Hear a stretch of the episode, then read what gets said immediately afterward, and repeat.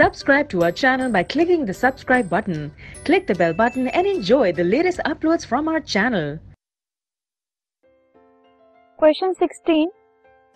Explain why the elements of a group have similar chemical properties, whereas the elements uh, with different chemical properties they are from a period.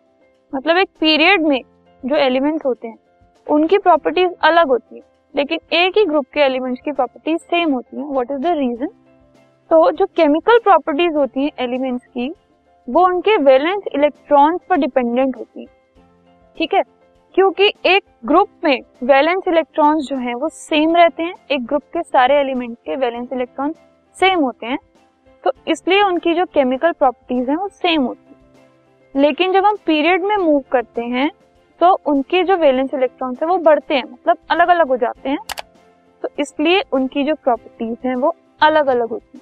जिनमें valence electron same है properties same है that is groups जिनमें valence electron अलग है properties अलग है that are periods